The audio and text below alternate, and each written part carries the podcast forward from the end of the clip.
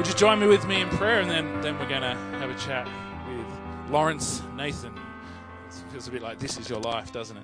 Um, so, Father, we thank you for the gift that Laurie is to this church. We thank you for his wisdom. We thank you for his life story that some of us know parts of, some of us know more of than others. But we just thank you for what, it, what will be shared of it this morning. And so I pray, Father, that, that, yeah, though this morning's not a sermon, though we're not unpacking a passage of Scripture specifically this morning, we're unpacking a person's life and your story through it. I pray that our hearts, our minds, our spirits would be uh, as open or more so to hear from you through this story, um, to hear your guidance and your encouragement and your blessing through this story as we are through a, a regular sermon. In Jesus' almighty name, amen. Um, so we've said, Laurie, you're 88 years old, um, and you told me 88 years young. 88 years young. Yep.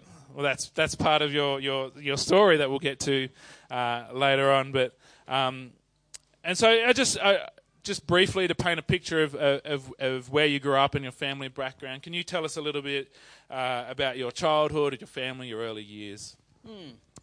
I uh, grew up in the suburb of Pymble in Sydney, on the North Shore. And uh, things were so different in those days.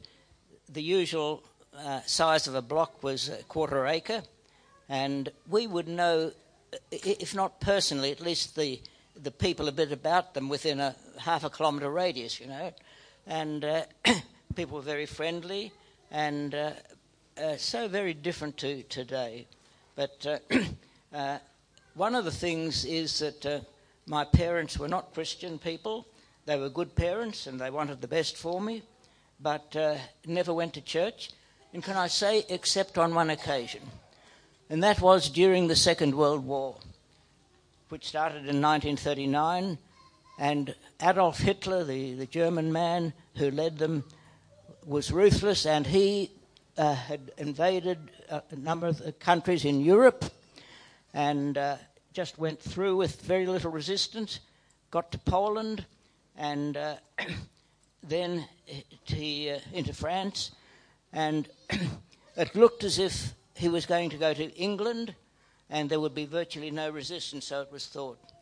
And the king, who was the present, who was our queen's present queen's father, the King George VI at that time, called the whole British Empire to a day of prayer. That's how de- how desperate things were, and my parents actually went to church on that occasion, virtually the only time they did.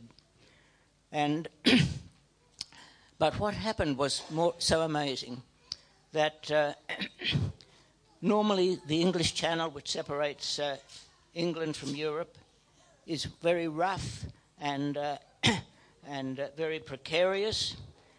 But for the first time in in many years, it was dead calm, and so a lot of small boats were able to come, come across from England to France and, uh, and uh, take soldiers in the British Army back to, uh, to, to England.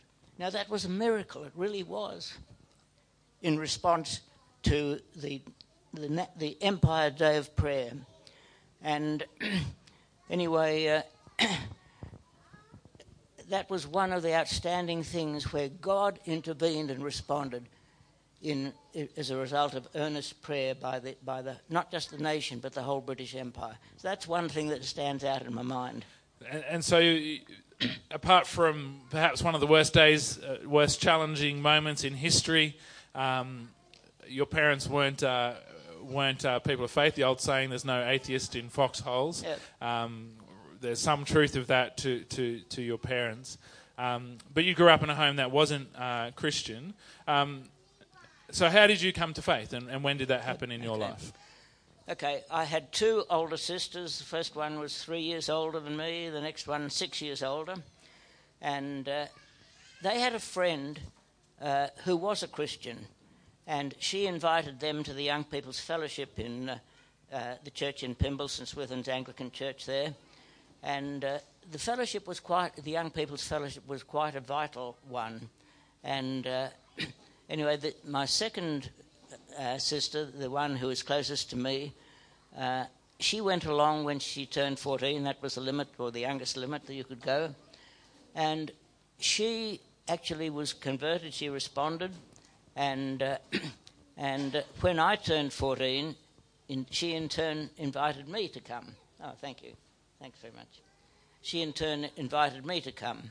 And um, just put this down for a minute. And uh, so I went along, and it wasn't long after that that uh, some young people from the church uh, went up to the Katoomba Convention. Some of you may know of that. It's a well established thing.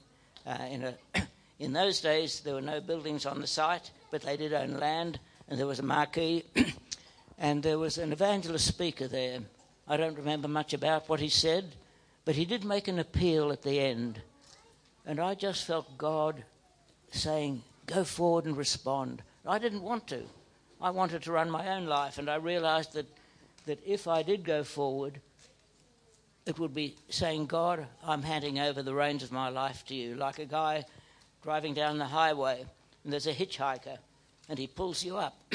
and, and instead of coming to the passenger's door, he comes to the driver's door and said, Would you mind hopping out? Let me drive. And that's how it was. I was feeling with that God wanted me to give over the reins of my life to Him. And I struggled with that, I really did. But eventually, thank God that I responded and said, okay, I went forward and, uh, and accepted Christ as my Saviour and my, my, Lord because I realised that if there was an accident driving back from Katoomba to Sydney, I wasn't ready to die, to face God. I realised that. So that's where, that, where it started. And can I say that there wasn't much of a change in my life at that stage? But as I learned more about God and His ways, then gradually there was a change and a growth in my life, but it took time. But there was a distinct change from that time on. And, and so that moment of, of, of, conversion, so to speak, or, or, or um, deciding to have faith in Jesus, um, whatever language we put around that, that was a moment of, of of seeing the truth of it and your need for a savior, but it wasn't a, a, a, a I guess a jubilant moment in some sense at that time. No, was, there was a, a, a, resistance to absolutely. it, despite knowing the truth there. I didn't like surrendering, yeah. but I'm glad I did, of course, and that's altered the whole course of my life. There have been many failures since, since, since then, of course, but that was the turning point. I'm glad for that. And so there's a real, in, in your salvation moment and story, there's a real sense of of surrender, of, of having to make a, a choice to give over to Jesus? The, th- the thought that was in my mind is that he is king. That means he is boss. And I didn't like that, first of all. But now I realize, of course, that's the best thing for me, that he's so loving and caring and, and powerful and wonderful in every way. And so, so that was at the age of 15. So we're talking to you um, 70 years past uh, that moment. And so the next question I was going to ask you, which you may have just answered, is, is what did Jesus mean to you as a 15 year old over 70 years ago? Not very much, I have to say. And, um, uh, and uh, because I, I did go to Sunday school occasionally, and I'd just come to the youth fellowship because at 14 I was able to. And um, so I had a bit of teaching there, but really uh, I didn't know much about him, but I, some of the Bible stories uh, uh, uh meant a lot to me, of course, the uh, David and Goliath, those sorts of things. And, but so th- there wasn't much of a background, let's put it that way. And, and so that was a decision made from this awareness, and, and, we would say, and I'm sure you would say today, the Holy Spirit impressing upon you Absolutely. this awareness that you needed to choose to follow Jesus and make him the boss or the king of your life. Yep. But you weren't a great theo- theologian at that stage. It wasn't. A, I'm still not. it wasn't a. Um, well, you do pretty well, I'd say. But it wasn't a. Um, wasn't out of a wealth of knowledge about Jesus, and and, and, and so that's I think that's encouraging for us. Um, for some of us, that may be wrestling with that thought of of um, oh, but I'm not sure entirely who Jesus is. That that that life changing decision for you that that as we go on through your story has changed your life, but it wasn't made on it was made in faith, not a wealth of knowledge. Correct. Correct. Yes. Uh, so how did your, your your family weren't Christian? How did they respond to that choice in your life? Have you heard of explosions? My father was was angry, very angry, and said what a fool I was and uh, uh, he, um, he he said, "Look, you'll never be any good." You know, he had ambitions for me, and uh, but he he he just uh, belittled me and was angry, and uh, but I guess in a sense that's a good thing because I had to struggle. Is God going to help me at this time? Do I still hold on to my faith in spite of this? And we get stronger through struggles. As much as we hate these, these, these disappointments and the, the, the bad times, but they make us stronger, really. And uh, looking back, I can be thankful for that. And so at the time, you, like looking back, you're thankful for that struggle. At the time, um, the man who was your father and who you looked up to as a role model belittled you for this decision. Um, and so, what were some things that I guess helped sustain your faith in the midst of that opposition to it at such a, I guess, a embryonic stage in your faith and understanding of who Jesus is? What what things did you do, or what did God do for you in that season to sustain your faith? I had to think of the faithfulness of God. That, uh, that in spite of my father and his attitude, and my mother really was similar in, in that regard, uh, that God was faithful. And again, I come back to stories like uh, um, David and Goliath, that God was, uh, was working in me, He's working in our lives, and He's real, and that therefore He would sustain me and keep me uh, overall. And uh, so I came back to the Word of God, the, the truth of the Scriptures, and just uh, laid hold of those, and that helped me to, to come through bit by bit. And so ultimately, it's the faithfulness of God that, mm. you hmm. know, but by the grace of God, well, sits, not stands Laurie uh, in his faith today. Um, and so, moving on from that time in general, not just in that opposition of faith, what, what were some key factors in your uh, growth in faith as a young man? um, you know, not from a church or Christian background. What were some key factors, I guess, as you entered into adulthood and um, grew in, in life and faith? What were some key factors mm. in that growth? I remember one instance where uh, a Christian missionary came to our school, and in those days they were uh, uh allotted certain times, and uh, he told a story that really impressed me, and that is that. Um, uh, there was a missionary in China, uh, in an inland part, where just a small village, and there was a, a famine there because of the lack of rain, and people were start were getting to the point of starvation, and the missionary there was had done all he could to help, but he had run out of supplies of food and things, and he called the church together and he said, "Look, let's pray that God will send food, food from heaven in a sense, to us because uh, uh, unless He does that, we, we, we, just can't survive. And the people would in the congregation said, "Don't be silly to expect food from heaven like that." Well, he said God sent manna from heaven and sustained the nation, the people of Israel at that time. So why can't he do that? Anyway, so they they agreed to gather uh, at the end of the afternoon each day, and they were just working in the local village, these people, uh, they would come together at five, at four o'clock, five o'clock, whatever it was, and pray that God would send grain to them. And after about the third, sorry, after about the third day, someone came in while they were praying and said, "Look, there are huge dark clouds, very threatening in the sky." And they went out and sure enough, there were these dark clouds coming towards them. Sorry, it's so wonderful. And uh, as it went over, literally grain fell, fell from heaven onto the ground. and so much so that they were able to shovel it up and gather it. And they found that by boiling it, there was a, a very nutritious, tasty seed inside which they could boil and, uh, and eat that and that sustained them for some to- some long time until uh, till the, their own crops grew and were, were able to be ha- harvested. Now that made a huge impression on my mind. Now that stage was step one. Let me tell you step two of this story. Um, sometime later, that missionary was in, I think, Canada, uh, doing some deputation work probably, and he told a story to the audience there in uh, where that had gathered in the church. And afterwards, one of the men there said, came up to him and said, "Look, what date did this happen?" So the missionary was very clear in his mind. It was such an amazing event that he was able to tell him. And he said, Look, I believe I can tell you the sequel to that story.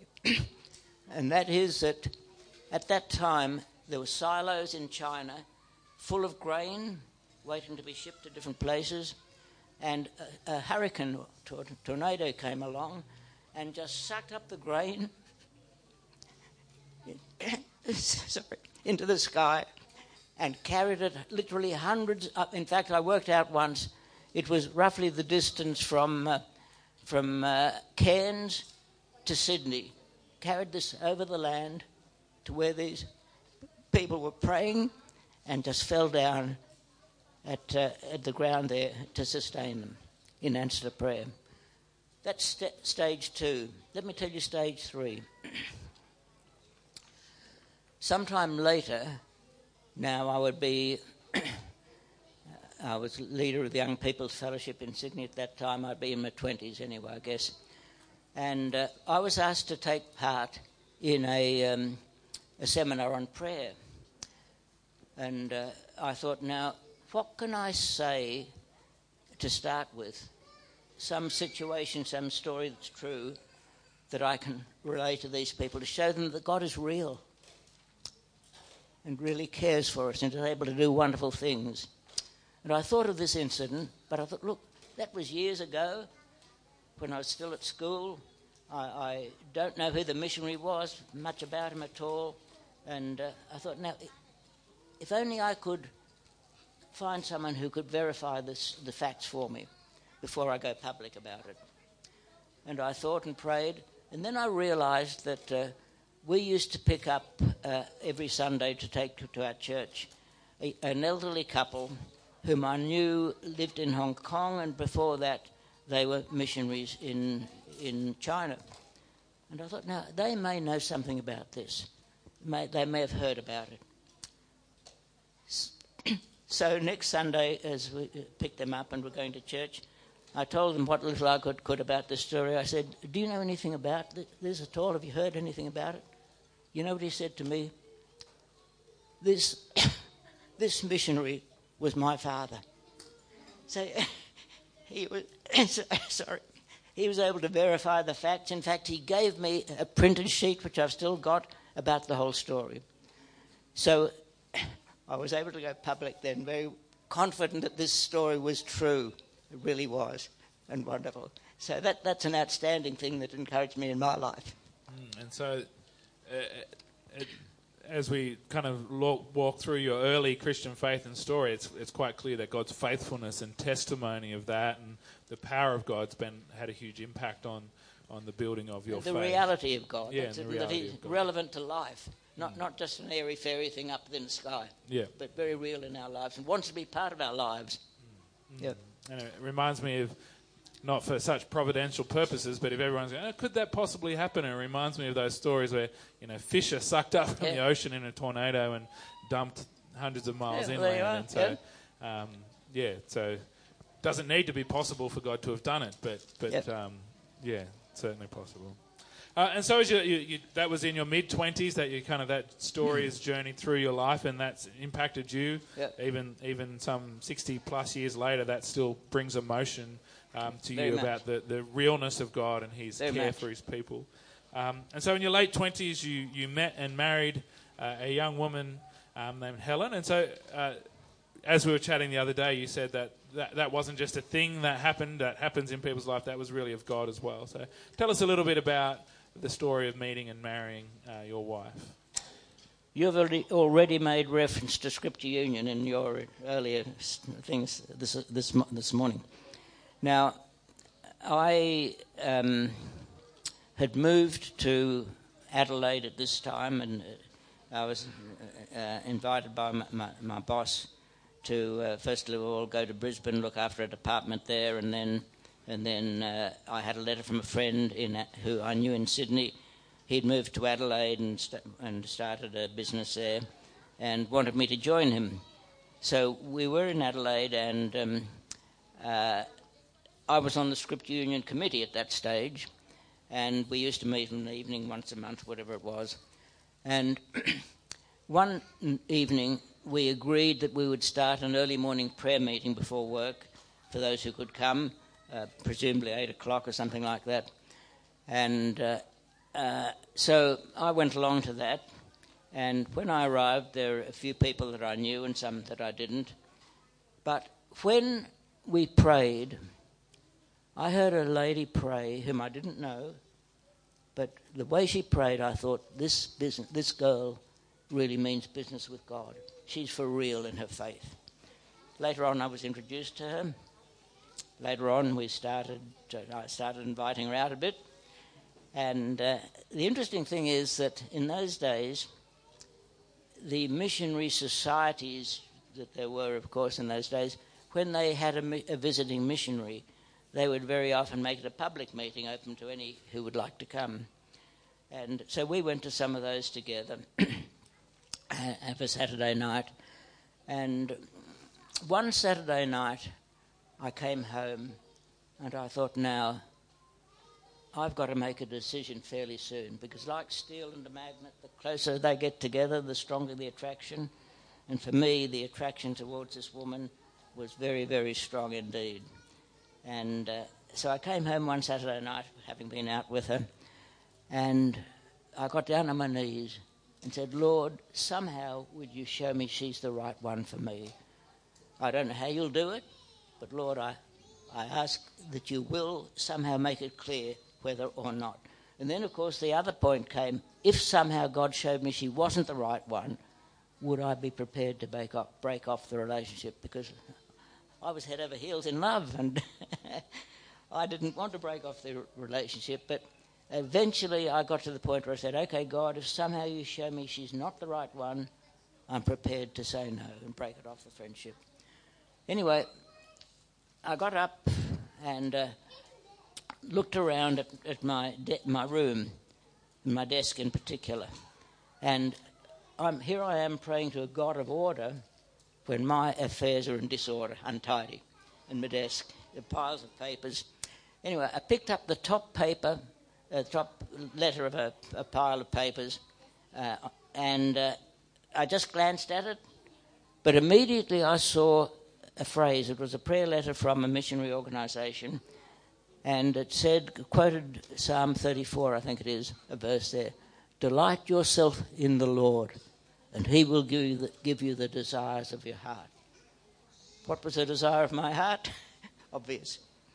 And that was encouraging. I thought, well, God is showing me through, the, through his word that she's the right one for me. Now, that was the start. That was Saturday night.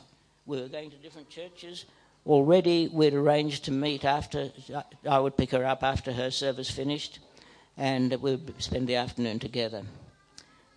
So when I did that, I thought, now I've got to try and find out how she's feeling about our relationship. I knew how I was feeling, but I had no idea how she was thinking. So I tried to sound her out, and she said, No, will you tell me how you feel? Which was the right thing for her to do, of course. So I, uh, I told her what had happened the previous night and how God had given me this very clear verse Delight yourself in the Lord, and He will give you the desires of your heart. Do you know what she said to me? God has given me the exactly that same verse, but in a totally different way. Delight yourself in the Lord, and He will give you the desires of your heart. So when she told, when she told me that, I thought, now I know that God has given me this verse. She knows now that God has given her that verse. So I said, Will you marry me? and she just about collapsed there but with shock. But uh, she did agree. She said, You've got to give me time, 12 months or something like that, to get ready, etc., etc., etc. So, um, so we agreed to get engaged. And do you know that we had a very satisfying and fulfilling marriage? Lasted 54 years. Sadly, the last couple of years or so, she had, as well as Parkinson's disease, she had dementia and there was no real communication for quite a while. But uh, up to that time, we'd had a wonderful. We just enjoyed being in each other's company, and at times when we'd drive from, for exa- example, from uh, from Adelaide to Sydney at Christmas time, as we often did to see the family here. Uh, we'd just enjoy that time together and we're in the car and we'd perhaps play some Christian tapes and things like that. But uh, God so was so good in, in just guiding us very clearly to, to this marriage and relationship. Uh, yes. So, if there's anyone, uh, single people, your, your advice to up would be trust in God. Um, go to lots of prayer meetings. Um, That's to right. Listen to, to uh, men or women of the opposite and, sex and pray. Let your room be untidy. and- Let- yeah. Um, but but that the, the testimony of that is you did entrust to God, and um, though you weren't an old man when you were married, 28's not as as, as early as some get married, and, and, and so you may have had thoughts around, oh God, where's where's well, my I did bride? think, and, is he going to answer me? Uh, you know, and, yeah, and so and, and so your testimony though in trusting God in that space in your life is is a long, um, fulfilling marriage. absolutely. Um, and so, tell, how many children do you have, Laurie? Uh, Leslie, no, fi- five. Leslie's number two, of course. So Leslie, who's part of our church family, is one of your children. And I just want to capture for a moment, your Laurie's a first generation Christian in that he came not from a Christian home and made his own decision for faith uh, out of that. Um, but of your five children, how many of those are uh, believers? Very clearly, four are.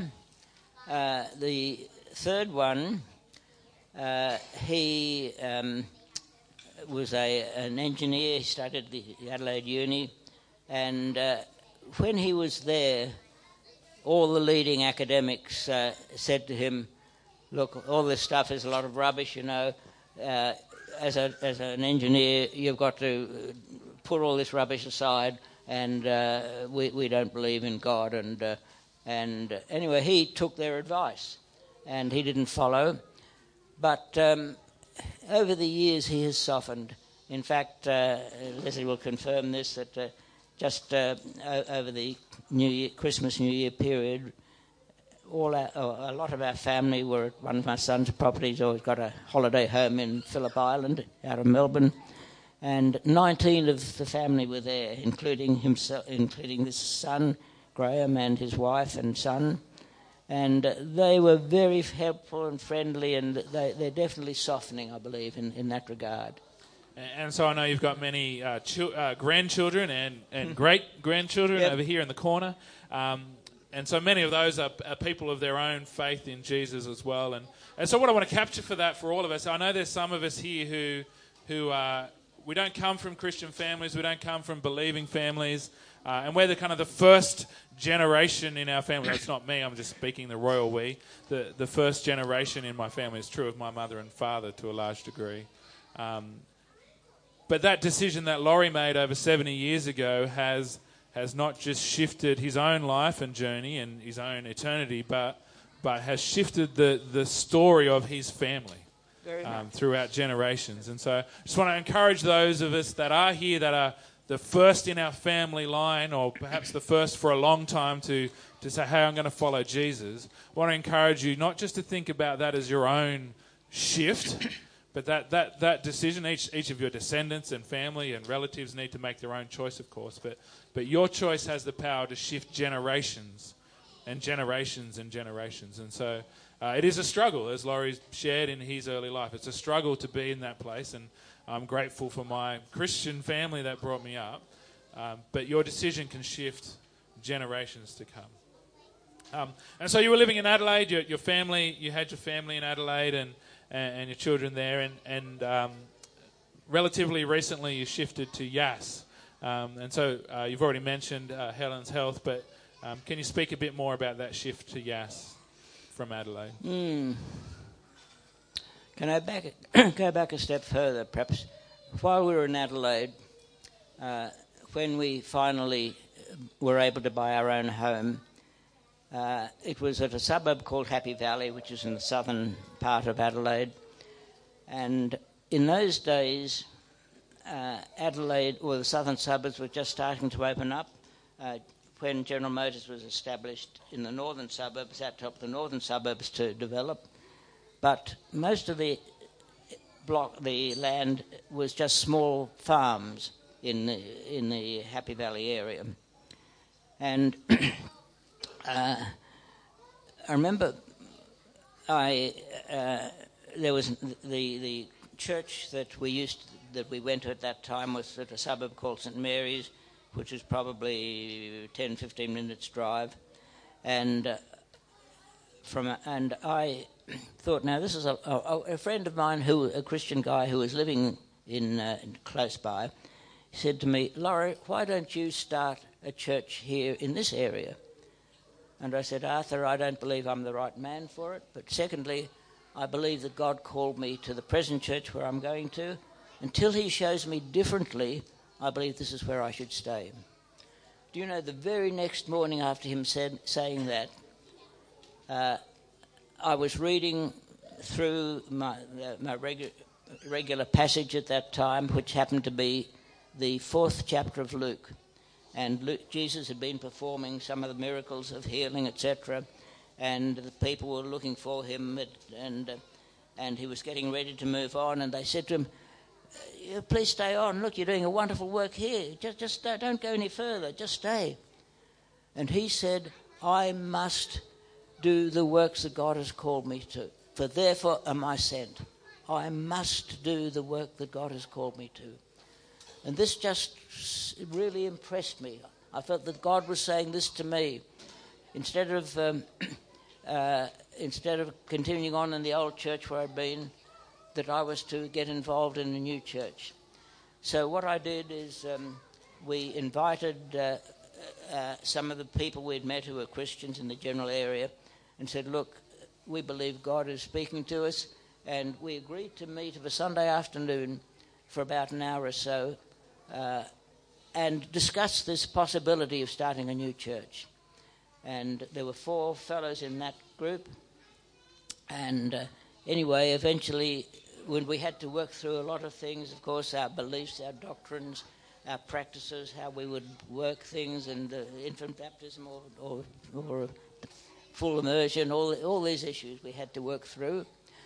And eventually, after about 12 months, we felt that we were ready and we took that step and we met first of all in some people's homes, just a small group of us. And, uh, and we had no dreams of, of getting our own property, just with a few people that we were. Anyway, uh, that, that grew, uh, meeting in people's homes. And the time came when we were able to buy some land. But it was because at that time interest rates were at a peak, about 18%, which is remarkably high. So we invested our money and we're getting that, that return. And uh, eventually we were able to buy 10 acres of land. And then uh, we sold some later on. But the church has grown now, and it became a very, very large church, quite a large church there for a while, and particularly with the young people, the Young People's Fellowship, and we had uh, a lot came from this general area, but things are different now, unfortunately. But but God just gave us His word again about um, about stepping out, and uh, and spoke to me as to yes, I must preach the gospel to those of other cities, for therefore am I sent. So that was the result there. So that's another thing that stood out in my life. And so we might flash forward a, a little bit. Um, the, the, you know, in 88 years, there's lots of lots of stories, and Just so few, yeah. encourage you to uh, to chat to to Laurie uh, when you get the chance as well, and and and ask stories myths. So. Um, you moved to Yass uh, so that your wife uh, Helen could be cared for uh, in in the nursing home here, and um, you were just telling me uh, during the week that um, it's just past five years since Helen's passing. Yep. Um, so, can you touch briefly just on, on that's not been an event that has um, ruined your faith or destroyed your faith, but um, you seem stronger in faith. Just can you touch briefly on, on how God sustained you through that, that I guess, initial season of, of Helen's passing? And Yes, the worst part about it was that uh, before that, because of Alzheimer's disease, uh, she had lost her mind in a sense, and uh, there was no meaningful communication between us for some long time. So when finally the home call came for her, it wasn't a shock. We'd already been separated by just her condition. And uh, so we, um, fortunately, I'd take out an, an, insurance policy that meant that uh, if I wanted to, I could have her body transferred, or any, either of us transferred to another place uh, without cost to us because that policy. So we agreed to, the family agreed to um, have the main service in Adelaide, where we still have many friends. And that was very triumphant, can I say, and glorious in that sense, with the part, sadness of the parting, of course. But, but since coming here, I realised that my mission field is mainly in the retirement village where I live, and also, of course, other friends around. So now, uh, for example, only Friday uh, I had been to visit two people who were in the retirement village but had now moved up into the nursing home uh, on the same property. The, and uh, so there's, and they really appreciate the visits, and I've been doing that on a weekly basis normally and it's meant so much to them to be able to share and what God is doing and encourage them, etc.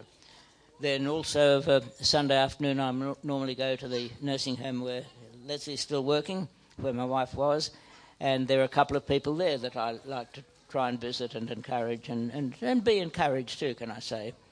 Uh, so there's plenty to do in that sense. And another thing is that um, qu- quite out of the blue, yesterday uh, f- Friday afternoon, uh, I had a ring from a guy whom I'd known for some years, and uh, he was he's a very successful businessman, and he but he was looking for some advice on very personal matters, very uh, needy matters, and uh, at the end of spending half an hour or so with him on the phone, he said, "Look, thank you so much. That's meant so much to me." So even at this age and stage, there are still opportunities to, to be able to encourage and help others and, uh, and, uh, and share, share the good news of the gospel. So there's no sense that at 88 God's finished with you and you're just in a waiting room. uh, uh and that's when you go backwards. You know, if you got if you're just existing but have no real purpose, just be entertained and look at TV and things like that. There's nothing to really to keep you alive no real purpose. And so, speaking of purpose, um, I asked the question at, at, 15, what did Jesus mean to you then? I, I, want to ask you the same question now. At, at 88, over 70 years of, of faith in Jesus, what does he mean to you today? Well, in a simple term, of course, the answer is everything. But, uh, and look, I'm, st- I'm still got many failures and shortcomings, so please don't think I'm saying I'm great. I've arrived, far from it. But as Paul said uh, towards the end of his life, this one thing I do, I press on toward the mark for the high calling of God in Christ Jesus. And that's what I'm trying to do because the needs are so great on every hand and plenty to be done if we take the opportunities, as long as I'm able to. So, uh, but he, um, and I've learned so much about the spiritual world. You know, God is a spirit and the spiritual world is, is bigger than the natural world in which we live, and uh, and so real. And uh, as Jesus, as Paul in his letter to the, to the Ephesian church, he said, "Look, our real battle is against, isn't against flesh and blood, not against people." It's against the spiritual forces in heavenly places. These are the real enemies that we're fighting, and they can influence people. So the real enemy is, is the spiritual people and forces there. And so you're still growing in your faith after to, after all these years. You're still seeking to grow and learn and discover more about God. Um, we'll wrap up for the sake of time. I feel like we've only just scratched the surface, um, which was probably bound to happen um, when we've got uh, many years uh, of, of, your faith and life to talk about. And so uh, I'm going to finish with one last question for Laurie and give him the chance to have the final word. But I just want to encourage you that you know, we are a church of, of lots of little people, and we've heard this morning through a card to Jeff how much they can bless and, and encourage. But we're also a church of more mature people uh, as well, and I just want to encourage you to, to spend time with each other, to, to seek to be encouraged and encourage one another uh, through your, your stories of faith and testimonies. Um, you know, maybe some of us this morning have thought, oh, all of those stories were in Laurie, and uh, over a cup of tea, I just say, oh, how was your week, Laurie? Or, you know, how's your cup of tea today? And, and so I really encourage you to, to take those opportunities that we do have to spend together to, to seek to. Have you got a story for me, Laurie, to encourage my faith? Um, so, one final question, Laurie, and, and um, if our worship, we're going to we'll wrap up with a, a worship song. But I guess in, in, one sentence, if you had, if this was your last word um, to, to, to, say to a group of, of, of, people seeking to follow Jesus, what would that, uh, what would that, what if you had that opportunity? You might like more than one sentence with that opportunity, but um, what would be your, your last word of encouragement to the church if this was it? Let me give you a very simple rhyme that I learned, and that is only just a little minute, exactly 60 seconds in it. Didn't seek it, didn't choose it, thrust upon me, can't refuse it, but eternity is in it. Every minute that we have in this life counts for eternity, whether we use it for God or whether we don't. He said, seek, Jesus said, seek first, the first priority, the kingdom of God, not your family even. So very important that is. But seek uh, first a priority, the kingdom of God, the things of God. And, and every minute that we have, do we waste time on unimportant things relatively? There, there's a place for entertainment, of course, all these things, but there's a priority in it all. So these are the thoughts that I would like to leave with you. Only just a little minute, exactly 60 seconds in it. Didn't seek it, didn't choose it, thrust upon me, can't, can't refuse it. Only just a little minute, but eternity is in it. Thank you. So we thank you, Father, for Laurie and for his story. And we pray that that um, will be embedded in our hearts, that every minute counts for eternity. In Jesus' name, amen. amen.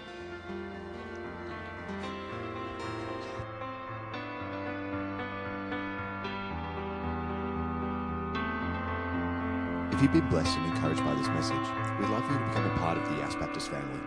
Log on to ycbc.church to find out more.